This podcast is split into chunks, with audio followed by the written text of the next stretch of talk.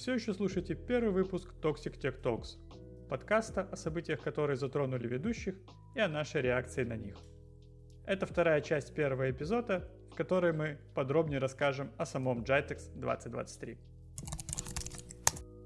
Если North Star это была выставка стартапов, то Jitex это выставка технологий, это немного не экспо, там, где экспо каждая страна гордится своими какими-то достижениями. Тут страны тоже присутствовали, но все это было в рамках компаний.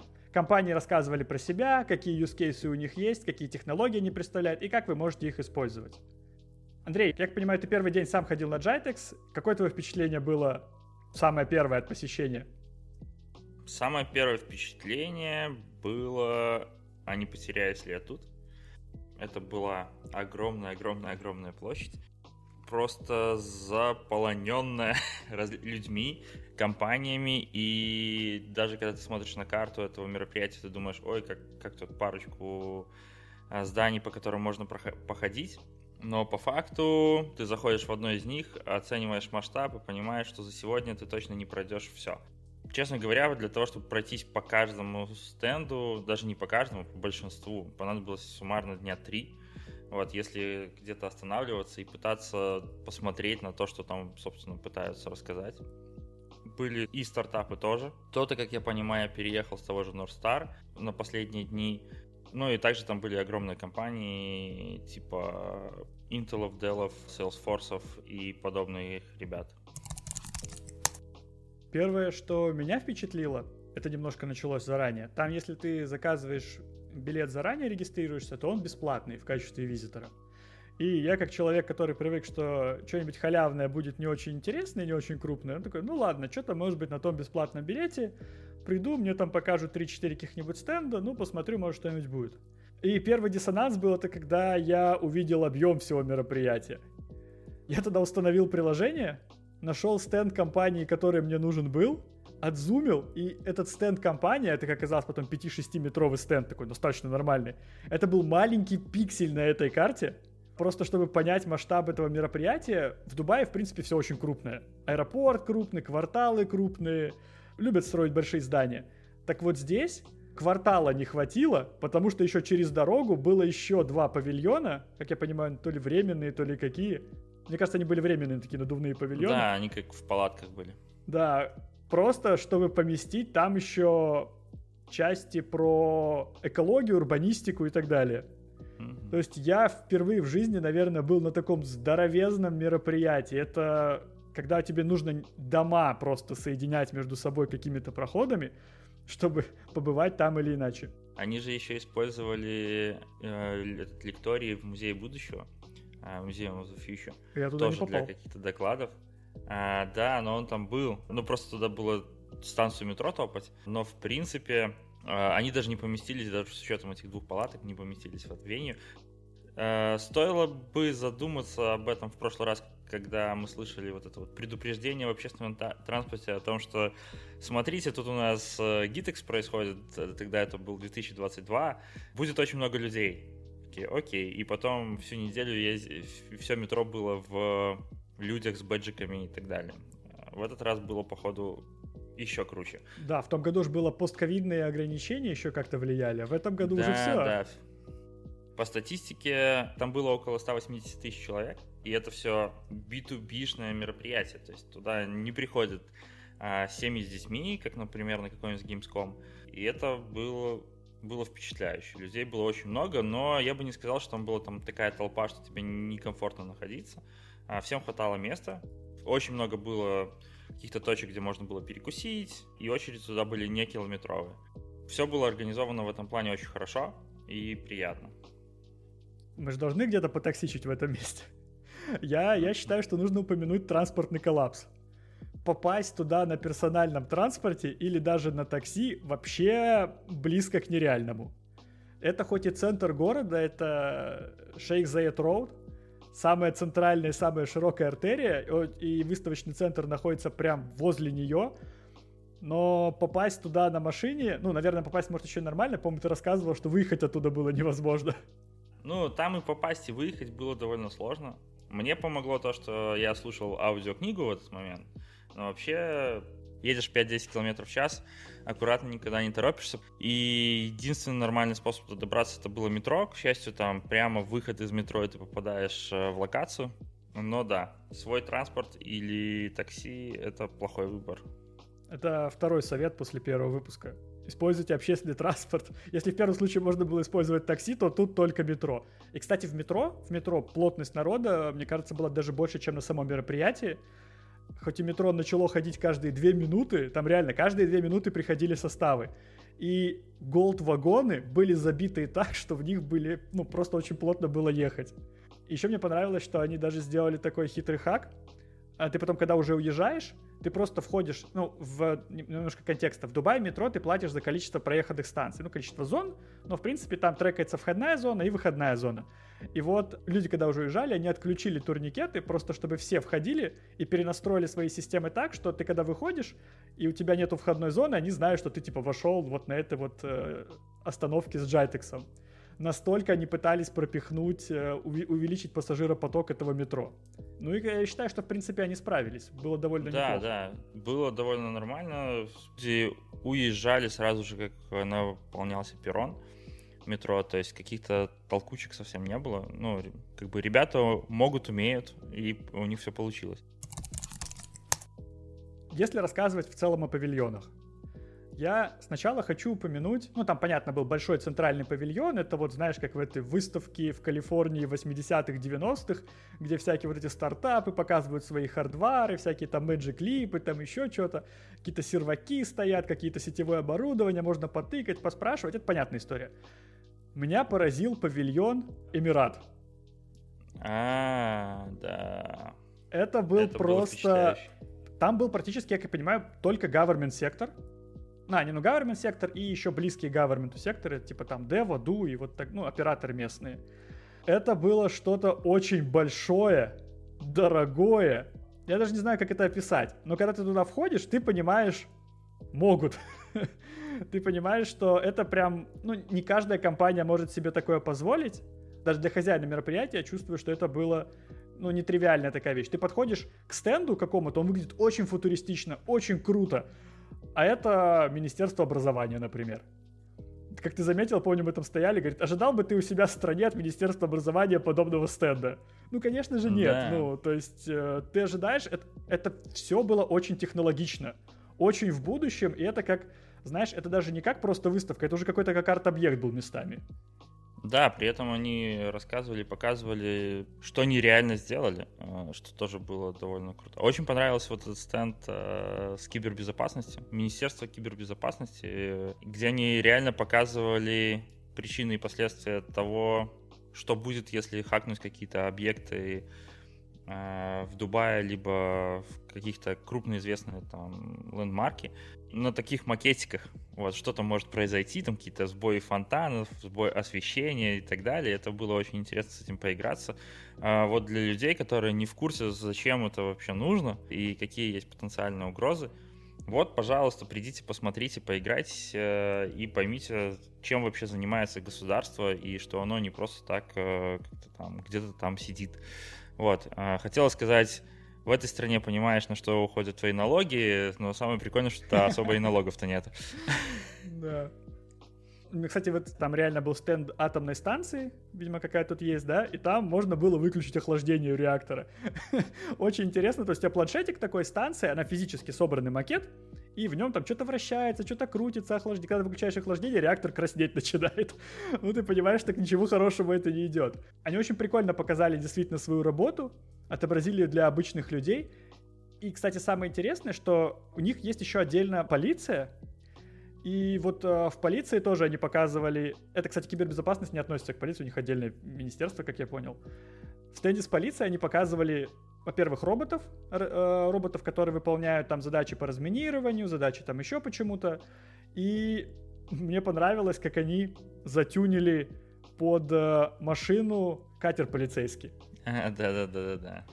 Очень прикольно. То есть там марка там конкретно не была, но выглядело что-то типа очень дорого, типа там Бугати или что-то типа такого, но на самом сверху. Но на самом деле это просто катер, который они используют для патрулирования. Но выглядит как будто бы машина. Очень веселая концепция была. И они, да, они рассказывали про то, э, чем они занимаются. У них на стенде были небольшие стенды, сколько они предотвратили аварий. Там были какие-то большие цифры, там десятки тысяч видов транспорта, которые они изымали за плохое вождение. И я потом ради интереса зашел на Reddit, ну, местный дубайский, почитал, что как происходит. Дубай реально чуть ли не каждый день изымает мотоциклы, машины, то есть все очень жестко с вождением. Но при этом, когда ты едешь в автобусе, ты такой, серьезно, тут так жестко с правилом вождения, тебя просто в автобусе шатает из лева вправо, педаль газа, педаль тормоза в пол, это единственные два режима езды. Вот у меня такой диссонанс немного с этим возник. Ну, представь, что было бы, если бы они не изымали. Ну, мне кажется, что государственный транспорт, ну вот РТА, это же тоже какая-то, наверное, часть государственной, они какими-то преференциями пользуются. А, да не, на самом деле, я как человек, который тут за рулем ездит, могу сказать, что относительно общего трафика автобусы и вообще гостранспорт очень аккуратно тут ездит. Вот, никуда не лезет. Даже -то, если говорить про такси, особенно РТАшное, это ребята, которые им куда-то надо, они работают, зарабатывают деньги, но так, чтобы тебя подрезало такси или что-то в этом духе, или как-то неадекватно себя вело на дороге, это крайне редко. Вот. А насколько я понимаю, они тут мониторятся очень активно, и не то, что им дают возможность так делать. В целом, довольно интересно то, что на Gitex был представлен госсектор, потому что на самом деле тут Digital Government или там Electronic Government, как оно там правильно называется, цифровое правительство и вообще цифровизация всех сфер, наверное, взаимодействия с государством а, действительно сделано круто и удобно, ну, как, как по мне.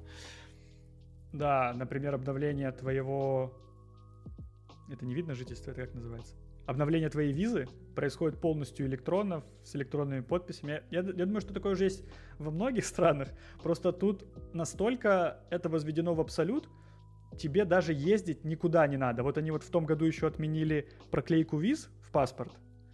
Теперь даже визу ты электронную эту получаешь, тебе ничего не проклеивают, и в принципе весь процесс происходит полностью удаленно, без очередей, без ничего. Единственное, что один раз, когда ты визу одну на другую меняешь, у меня была такая тема, что мне предложили приехать куда-то, чтобы отменить мою... У меня напечатанная виза была. Ну а потом оказалось, что это не ошиблись, на самом деле никуда приезжать не надо, просто по почте все можно послать, и все будет хорошо. Да, и поэтому тут, когда ты приходишь на выставку технологий и видишь госсектор, вот, тебя это не вызывает никаких э, сомнений, что они по праву здесь, вот, и представляют, действительно, показывают технологические достижения в этой области. По поводу... Я все к своим баранам вернусь, к AI. По поводу AI. Я ж э, насмотрелся на стартапы, ожидал, что типа вот корейцы привезли кучу хардвера, соответственно, кто-то этот хардвер использует. И сейчас я приду на выставку уже бизнесов, и там стопудово будут типа, тут вам LLM, тут вам GAN ы, тут вам еще что-то, короче. А по факту из всех стартапов, которые мы там мы много прошли, большинство из них было только про виртуальные города. Mixed Reality вот этот вот, ну даже не как бы... Digital Twins. Да, Digital Twins. Путешествия вот эти, я бы не сказал, что это прям про AI, ну, понятно, что они утилизируют тоже очень много графических карт для этого. Но чего мы видели на секции с AI? Zoom, малочисленные стартапы, которые помогают тебе файнтюнить LLM или полностью делать решения про тебя. Их вообще один или два было. То есть даже тот сектор, который был выделен про AI и ML, он был совсем не AI и ML. И это меня очень сильно разочаровало. Вроде как хайп есть вокруг технологии, а мы еще очень сильно запаздываем в этом.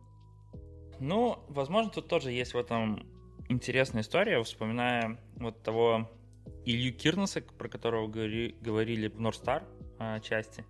Он говорил о том, что в целом какие-то действительно прорывные истории в ML и AI на текущий момент практически невозможно без огромного вливания средств. И это вливание средств доступно оно не особо доступно даже венчурам. Вот, оно доступно только бигтеху, поэтому таких уж супер-пупер историй достаточно мало на самом деле.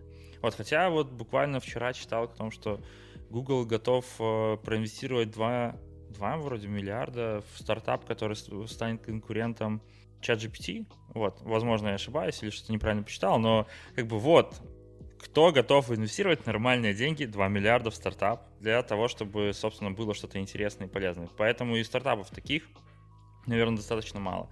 А так, да, в целом то, что видишь на этих историях, достаточно печалит и грустит, потому что все это выглядит как э, какая-то настройка на чат GPT. Я понимаю, что это не настройка на чат GPT, но как пользователь конечный, mm-hmm. все это выглядит как то, что...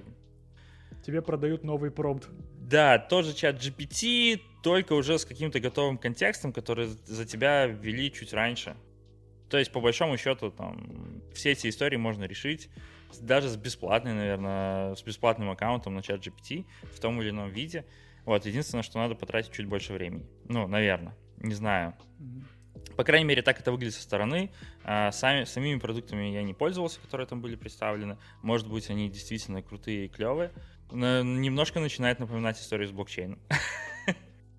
по поводу инвестиций бигтехов. А я, мне кажется, что это сейчас тренд. Я вполне готов поверить в то, что там Google в кого-то 2 ярда проинвестировал, потому что вот Amazon в Anthropic 4 ярда проинвестировал.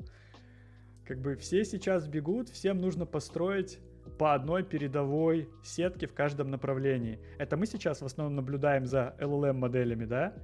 А там же еще есть генеративные модели в области изображений, в области звука, в области видео, и там тоже свой рыночек идет. Просто сейчас он не так хайпит, ну, не считаю там, условно, какой-нибудь там Миджорни э, и... Кто там еще есть? Дали. У... А, Дали, как да. там? Все время Пикассо хочу назвать. Дали у OpenAI того же самого. У Stable AI тоже есть Stable Diffusion. Да, ну, как бы это тоже довольно популярные модели. Но вот про звук модели те же самые, Хейген и прочие ребята, они вот довольно недавно выскочили. Кстати, Хейген, по-моему, не свою модель, они чью-то модель купили и используют. Ну, не купили, в смысле, покупают для того, чтобы делать звук, синтез речи, а они в основном сами только липсинг делают. Вот, поэтому я думаю, что дальше мы действительно будем наблюдать много-много бигтеха, который вкладывается для того, чтобы у каждого, у каждой большой компании свой, свой портфолио генеративных стартапов, скажем так. Главное, чтобы они потом не начали сливаться. Скажем, что типа, о, давайте мы все втроем объединимся и будем одну развивать. Тогда всякая конкуренция пропадет. И кажется, mm-hmm. добра от этого не будет. Был стенд компании, которая меня настолько заинтересовала, что я три раза к ней подходил э, спросить, что же именно они предлагают, потому что стендов было то ли два, то ли три здоровенные стенды компании, которая называлась Builder AI, они говорят о том, что вот мы при помощи AI поможем вам э, создать любое приложение. Звучит интересно. А там еще, конечно же, такой сейчас speech to text. Сейчас я просто начитаю в микрофон все свои идеи и получу готовое приложение, по крайней или хотя бы его прототип. Но то ли людей, которых они наняли, которые были бездевами от этой компании, не очень понимали, в чем суть этого решения, то ли Ладно, может, предположим, я не до конца понял, о чем мне там пытались рассказать. Но все это выглядело... Да, но все это выглядело так, что ребята сделали конструктор, собственно, RFP, да, Request for Proposal. То есть э, ты из каталога выбираешь, на какое приложение твоя идея больше всего похожа, можно сделать клон Duolingo, можно сделать клон Инстаграма, можно сделать еще чего-то там. Вот, ну, каталог стоит отметить довольно большой. Мне там еще рассказывали как раз-таки бездевы о том, что вот, смотри, почти все эти приложения в сущности это имеют похожий функционал, поэтому мы берем, закидываем это все в конструктор, получаем список фичей в каждом приложении, ты сам галочками отмечаешь, что тебе нужно, что тебе не нужно, там какая-то аутентификация, какие экраны, что там ты хочешь видеть на экране, там, не знаю, профиля пользователя и так далее. И наша система показывает, за сколько ты это получишь. И вот тут у меня был какой-то разрыв. То есть, да, прикольно, что можно все это составить, а потом, когда тебе пишут uh, five icon uh, на сайт за три дня, и, соответственно, я не помню, какая была там ставка, но в сотнях долларов, это как бы просто пример не такой странной оценки, как по мне. Ну, я не знаю, что можно делать три дня с Five Icon. А, но история в том, что оно тебе просто дает estimate того, как это будет разрабатываться. Вот, например, история с э, там, полнофункциональным клоном а, Duolingo, а, по данным этих ребят, будет разрабатываться полгода, и там было отмечено, что там оценочная стоимость там 60 копейками тысяч. Вот, но самое смешное, что оно разрабатывается, как я понял, оно распределяет задачи на какую-то целую пачку фрилансеров. или не фрилансеров, может, это, конечно, их собственные сотрудники. И они старым, добрым, ручным способом, может быть, что-то, конечно, генерит в чат GPT, какие-то куски кода, собирают вам приложение за полгода. Где тут AI? Ну, то есть, э, может быть, они заменяют э, бизнес-аналитика на первичном этапе, конечно, сбора информации. Может быть. Вот такое вот разочарование обычно стартапы AI сейчас и вызывают. То есть очень-очень много надежд, которые рушатся потом о том, что все это не до конца доделано. И... Ну ладно, можно еще предположить, что это у меня слишком сильная фантазия, потом как должен выглядеть AI и автоматическое создание приложений. Слушай, ну этого билдера AI у него же действительно было несколько стендов, и там в переходе между павильонами у них был небольшой да. стенд, и в самих павильонах большие стенды были, и достаточно крупная компания. Действительно не звучит как что-то как что, ну, возможно, раньше, смотри, раньше как? Раньше разработчики копировали со Stack Overflow, а сейчас они копируют из чат GPT. AI, AI. Все, вопросы есть? Из чат GPT, который берет информацию со Stack Overflow. Кстати, Stack Overflow запустил свой как же что назывался, Overflow я или что-то типа такого, короче. Ну, они его давно анонсировали, я к ним записался. Они сначала его долго мурыжили-мурыжили, говорит, вот у нас такая крутая штука будет, такие-то ответы, вот на сайте показывает, можешь использовать. Короче, когда они его уже дали, ты уже такой думаешь, а, а зачем оно мне сейчас? То есть даже, даже мне, человеку, который был заинтересован это попробовать и посмотреть, Stack Overflow AI уже не интересен. То есть, мне кажется, ребята нормально продолбали весь маркет за это время. Даже а, если бы они сделали да. какой-то прототип на чат GPT и запустили его, ну просто типа на чат GPT что-нибудь, а потом бы это улучшали своей моделью, кажется, было бы лучше. На самом деле сейчас очень много попыток сделать э, клон чат GPT только с какими-то минорными правками. И непонятно, зачем это вообще нужно, вот именно как пользователю. То есть почему я должен иметь аккаунты в 10, не знаю, приложениях, еще и кому-то платить, естественно, за это, для того, чтобы получить то, тот же эффект. Мне кажется, если ты хочешь сделать клон чат GPT, то, во-первых, в тебя должен проинвестировать, наверное, Google вот эти 2 миллиарда. Вот, потому что тебе надо будет очень-очень а, постараться так, чтобы сделать действительно что-то новое и полезное, и, возможно, тебе этих двух миллиардов и не хватит. Ну, либо очень хорошая фантазия у тебя должна быть. Не обязательно придумывать очень дорогую идею, иногда ее можно придумать просто очень хорошую новую. То, что сейчас есть на рынке в большинстве случаев, это вариации на тему. А ты заметил, как э, новые вот эти всякие модели, ну, вообще, в принципе, ген AI, вот этот генеративный AI, приучил нас больше платить за подписки? То есть у них сейчас у всех прайсы типа двадцатка, двадцатка, тридцатка, короче. Самое дешевое это, наверное, Миджорни с, десят, с планом в десятку. Такой, вау, там можно типа заплатить что-то небольшое. И когда ты уже начинаешь платить, даже Google там с какими-то конскими ценами вышел, ну, понятно, что оно дорогое. И когда ты уже начинаешь этим пользоваться, то уже всякие платежи типа за Spotify, за YouTube Music, ты такой типа 8 баксов, несерьезно. Вот, и это довольно интересный эффект, при этом, что по статье тот Copilot, который сейчас есть, который работает поверх чат GPT от GitHub Copilot, он вроде как убыточен. Ну, то есть он типа тратит больше ресурсов, чем, потому что он недорогой, он 10 баксов в месяц, или 100 баксов на год, ну то есть там 8 с копейками получается. Тот же самый, ну, Твиттер. вот, например, сейчас Твиттер же тоже платный. А... Один, дол- один доллар в год, вроде бы. Если Twitter? ты хочешь пис- постить, да. Посмотрим. А, это, кстати, дополнительный момент, почему места для таких вот э, легких ответвлений от базовых технологий, наверное, не будет. Если говорить про чат GPT, я знаю, как э, получить из него пользы больше, чем на сотку в месяц для себя, например. Поэтому почему бы не заплатить за него сотку в месяц? Но если у меня будет 10 каких-то тулов, и за каждый из них надо будет платить сотку в месяц, mm-hmm. то нет, спасибо, до свидания. Я выберу одну из них, которая будет либо лучше всего подходить под мои нужды, либо просто будет универсальной. Вот, это на самом деле вся эта история с подписками началась, наверное, еще с э, этих э, видеостриминг-сервисов, с Netflix, вот, а что ты что, видеостриминг да. Ну, Netflix Netflix, вот когда появилась целая куча конкурентов у Netflix, типа Amazon Prime, Disney+, YouTube Premium и так далее, что, а, там Hulu еще всякие. Roku, да, там уже помимо. Да, там уже Crunchyroll, вот, а, и когда у тебя тебе надо переехать в другую страну и отменить все подписки с э, аккаунта Apple для того, чтобы потом перевести аккаунт. И ты такой, а подождите, а сколько я в месяц плачу за подписки? Не-не-не-не-не, пора с этим заканчивать. Окей, из негативных моментов. Как будто мы сейчас про позитивные говорили. Из негативных моментов мне больше всего не понравилось, ну, типа, это логично, это понятно, это рабочий день, но то, что ярмарка просто в 5 часов ночи превращается в пустыню. 5 часов вечера, вечера. А, в 5, в 5 часов вечера, 5 часов вечера превращается в пустыню. Там все вымирает. Формально работает до 6, но в 5 там все сваливают, все стенды закрываются, и если условно ты работаешь, ну, понятно, что работаешь, тебе прям нужно день на работе выделять, чтобы там это дело посетить. И это немного неудобно, потому что я, наверное, привык к каким-нибудь там стартапам, ивентам, конференциям, которые идут, ну, немножко дольше, если там часов до 7.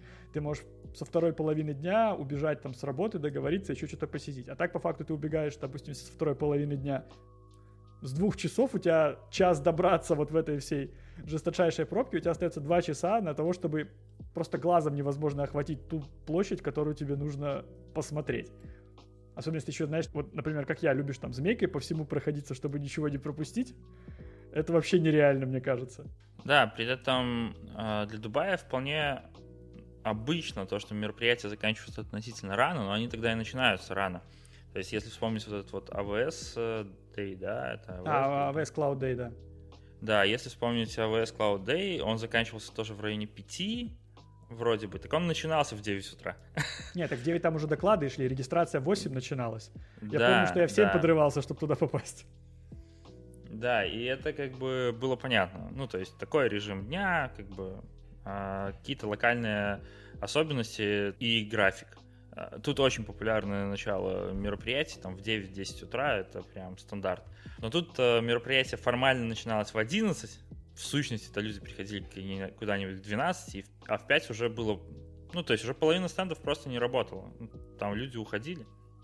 Вот, mm-hmm. и да, получается, что мало того, что ты не успеваешь по всему пойти, так за такое ограниченное время, там сегодня ты даже если дошел до каких-то стендов, там уже никого и нету. -то. Понятное дело, что большие стенды работали там до упора, вот, э, но сам факт.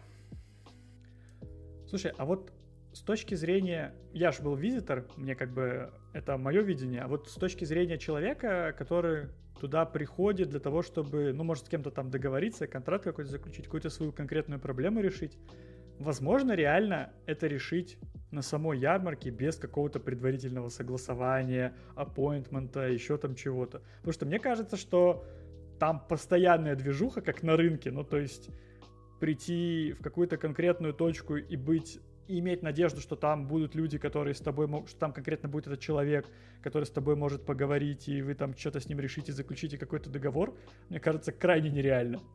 Вот, например, если тот же Builder AI брать, то есть из-за того, что они сделали несколько стендов, там было достаточно бездевов, чтобы люди могли прийти и прямо в моменте что-то обсудить, поговорить и, возможно, найти какое-то взаимодействие. Но так было не со всеми стендами.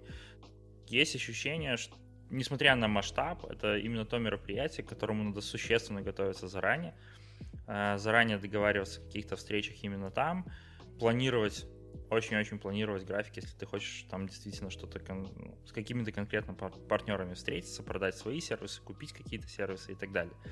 Потому что людей очень много, вот практически на всех ключевых стендах э, все забито, все бездевы с кем-то разговаривают, и у них у каждого стоит очередь. Если ты не, у тебя нет, не было договоренности о встрече заранее, есть вероятность ну, просто пропустить время. И если есть надежда на то, чтобы прийти и просто погулять и найти какую-то возможность, из-за масштаба есть ощущение, что это тоже может быть не то чтобы очень эффективно, и лучше все равно какую-то предварительную работу подготовить. Есть мероприятия, на которые можно в принципе не готовиться. Ты приходишь, ты знаешь, что точно обойдешь каждый стенд, у тебя точно будет возможность поговорить с кем-то. Это не тот случай. Я ходил туда три дня. Были какие-то стенды, которые прям запомнились, ты их знал и видел. Но были какие-то, которые ты за три дня увидел только один раз и больше их не видел и мимо даже не проходил, потому что э, как бы очень-очень большая площадь. Например, те же стенды про импакт, которые там с этими водородными батареями и так далее, Вот, если ты не знаешь, что они там есть, ты вообще их, мимо них случайно не пройдешь. А там было довольно интересно, и очень много было тоже новых стартапов и каких-то разработок в сфере эффективного употребления ресурсов, переработки ресурсов, прочие вот эти вот истории, которые должны когда-то скоро появиться и выглядят очень футуристично и прикольно. Как бы их можно и пропустить. Ну, кстати, да, Случайно. этот же павильон, он был через дорогу, и если бы ты раньше не сходил, ну, и, и не показал мне, что там этот павильон есть, я вообще бы про него не знал даже. Ну, ты смотришь на карте, да, там просто миллион этих квадратиков, э, которые тебе можно посетить. Э, я даже не... Часто, ну, часто я даже путался. Так, я в этом квадратике уже был или нет? Ну, квадратик — это павильон здоровенный. Кстати, что тут хочется отметить, мобильное приложение, которое у них было, именно вот для поиска мест, там еще чего-то, оно работало, ну, хорошо. Ну, то есть и Wi-Fi для этого, ну, я там Wi-Fi пользовался, работал хорошо. В таком здоровом помещении. Это, на самом деле, наверное, первое приложение для конференций, которое работала без каких-либо там серьезных нареканий. Ну, там понятно, иногда, когда ты открываешь э, здоровенную карту там или там на скроллинге, оно могло подлагивать, что, но в целом всю информацию отдавала, показывала. Да, и это тоже было довольно забавно, потому что когда кто-то там сканировал мой бэдж, это типа вместо а, визитки, там, чтобы контакт получить, люди на стендах, если честно, немножко жаловались, потому что вот, это приложение опять плохо работает. На практике, вот сколько раз сканировали мой бэдж, э, ни разу оно плохо не работало, все было довольно хорошо. Карта работала тоже нормально, показывала, как тебе куда-то дойти, что, в принципе, было очень полезно. Где вот, поесть? я, кстати... А? Где поесть Да, где, где поесть. Я, кстати, был там не на Wi-Fi, а на мобильной связи обычной интернете. Вот, тоже не было никаких проблем, можно было даже по необходимости пару звонков с коллегами сделать по работе, видеозвонков, не было вообще никаких сложностей с интернетом, то есть он, канал не был забит, несмотря на то, что там в, в принципе, относительно небольшой области находилось 180 тысяч человек. 180 тысяч. Это нормальный город такой. про импакт, про ту часть с водородными батареями и урбанистикой. Я, к сожалению, вот уже под конец застал. В 5 часов, блин, все закрывается. Эта часть про будущее, и она немножечко не про текущий бизнес, поэтому ее вынесли через дорогу. Но вот мне как визитору, наверное, была бы это самая интересная часть в полном ее объеме посмотреть. Там еще было, китайские компании привозили свой hardware, который они делают, там что ли на единицу юнита, там они, они продавали маленькие коробочки, как будто бы processing unit ы с оператосом сразу, и compute выходил что-то в районе, по-моему, 3 долларов в месяц, если брать их амортизацию за год этой коробочки в ноль, то выходило в районе 3 долларов в месяц за i7 процессор и 16 гигов оператоса. И это закупочные цены. Мы там еще смотрели много всяких современных сейчас популярных ган-чарджеров, которые очень маленькие коробочки выдают там овер 100 ватт или еще там что-то. Тоже закупочная цена 14-15 долларов. И у тебя потом возникает диссонанс, когда ты смотришь на тот же Amazon, и там цены начинаются от 40 долларов.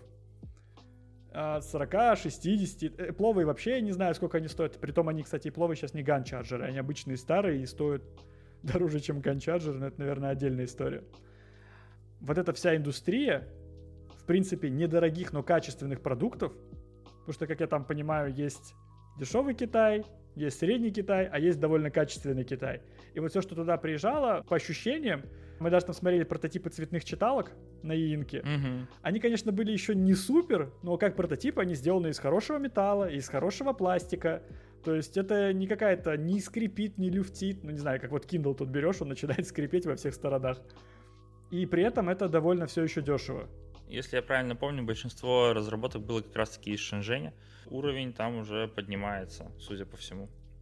Я, кстати, посмотрел потом еще видос про Шэньчжэнь, вот этот вот регион, там, как понимаю, там три региона китайских как-то соединились в супер-мега-город по производству всего и вся, ну, в том числе и контрафакта, вот, и оригинальных каких-то вещей. И там действительно много качественной продукции за последние 10 лет появилось.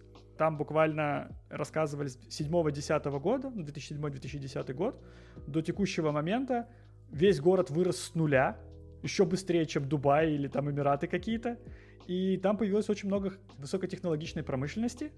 Продукция, она больше всего, конечно, распространена на внутреннем рынке, но и потихоньку начинает выезжать вовне. Потому что, ну, понятно, что продавать на внутреннем рынке намного проще, потому что это местное производство, мест... все местное, ничего не завозного, и сама себестоимость этой машины ниже. Понятно, что на другом рынке она будет дороже.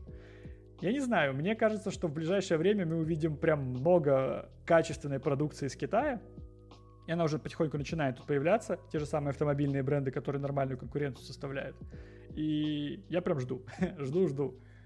Производители Китая покроют инфляцию за последние пару лет. Возможно. Вот, это, наверное, весь обзор. Очень коротенький, я бы сказал, обзор Jitex 2023. Очень рекомендую всем, кто хочет ощутить вот этот дух стартапов, бизнеса, движухи, походить, пообщаться с э, людьми, узнать про их стартапы, как они работают, приезжать в следующем году. Мероприятие происходит всегда в октябре, да? Ну, плюс-минус а, сентябрь, а, судя, октябрь. Судя по всему, да. Да, в одни и те же даты. Будьте готовы пользоваться метро и общественным транспортом. Ну и приезжайте, наверное, если у вас есть компания, показывать свой стенд. Можем даже там встретиться, обсудить. На этом все. До встречи в следующем выпуске номер два. Надеюсь, из одной части. Все. Всем пока. Пока-пока.